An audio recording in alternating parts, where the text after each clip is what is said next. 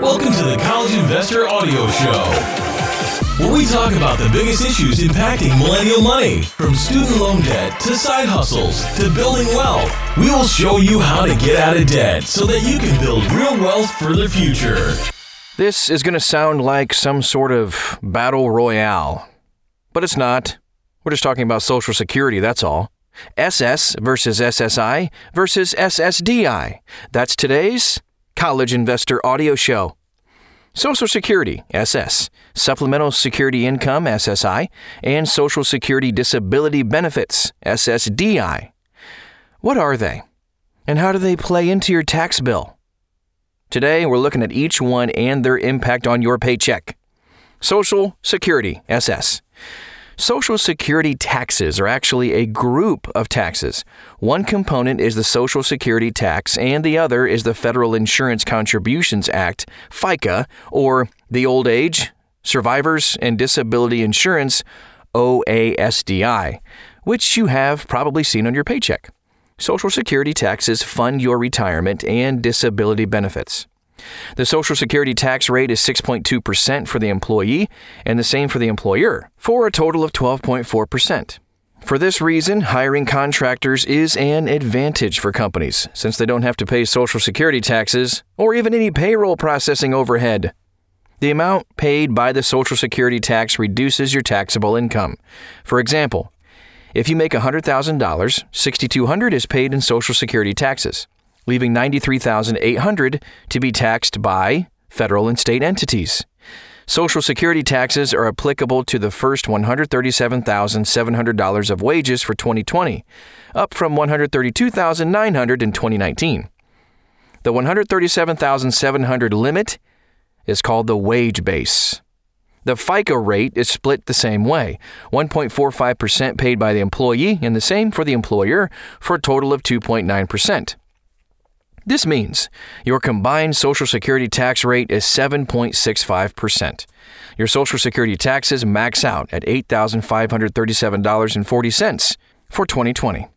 That is up from eight thousand two hundred thirty-nine dollars and eighty cents in two thousand nineteen. Once you start receiving Social Security benefits, depending on your total income and filing status, those payments may be taxable.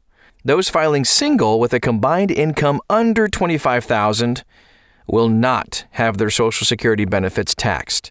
Incomes between twenty-five thousand dollars and thirty-four thousand dollars will have benefits taxed at fifty percent. For incomes over forty-four thousand dollars, benefits will be taxed eighty-five percent. While not a Social Security tax, the additional Medicare tax, A M T, is applicable to those who earn more than two hundred thousand dollars. A M T is taxed at a rate of zero point nine percent. Supplemental Security Income, S S I. S S I is not a tax. Instead, it is a disability income paid to those who are eligible for S S I benefits. S S I benefits also are not taxed, although in some cases, S S I recipients may have to report their S S I income on their tax return. To be eligible for S S I, you must be sixty-five or older and have a disability. Children are also eligible to receive S S I. S S I is paid monthly. The amount is determined by need. For example, means-tested program.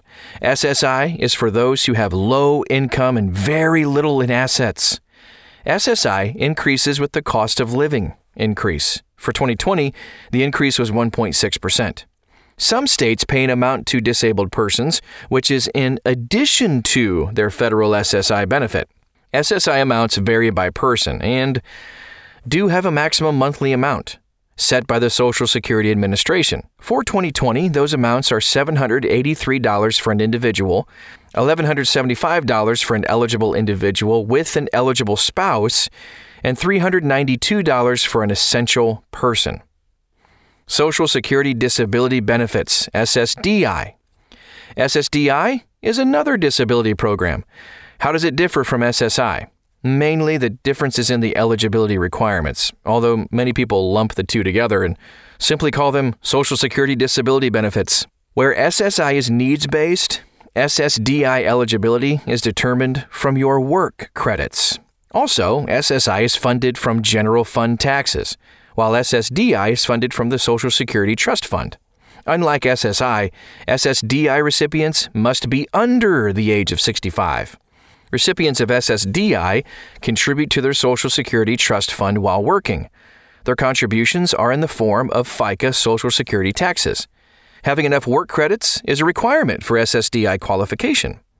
What are work credits, you might ask? Work credits are based on earnings. In twenty twenty, each one thousand four hundred ten dollars converts to one work credit. The maximum of credits that you earn in twenty twenty is four, five thousand six hundred forty dollars in earnings. There are two tests that determine how much in S S D I you'll receive. These are the recent work test and the duration of work test. Without getting into the details, the more years you've worked, the more credits you'll need. If you haven't earned enough in work credits to qualify for S S D I, you might still qualify for S S I. To recap, S S taxes are made up of Social Security and FICA taxes. S S taxes reduce your taxable income. In other words, you aren't paying federal taxes on top of Social Security taxes. S S I and S S D I are not a type of tax. They are disability programs. S S I is needs-based and for those with lower incomes, while S S D I is based on work history. That's it for today. Lots of S's we talked about today, but I hope it was helpful, just in case you were wondering about it. And if so, share it with somebody else. We'd greatly appreciate that. Also, check us out at the college investor dot com, where we have a ton of amazing resources for you. Everything from reviews on products to tips on investing well, getting out of debt, student loan debt, and ideas on starting your own side hustle and making lots of cash. That's all at the college investor dot com. Thanks again for listening, and we will talk to you again very soon.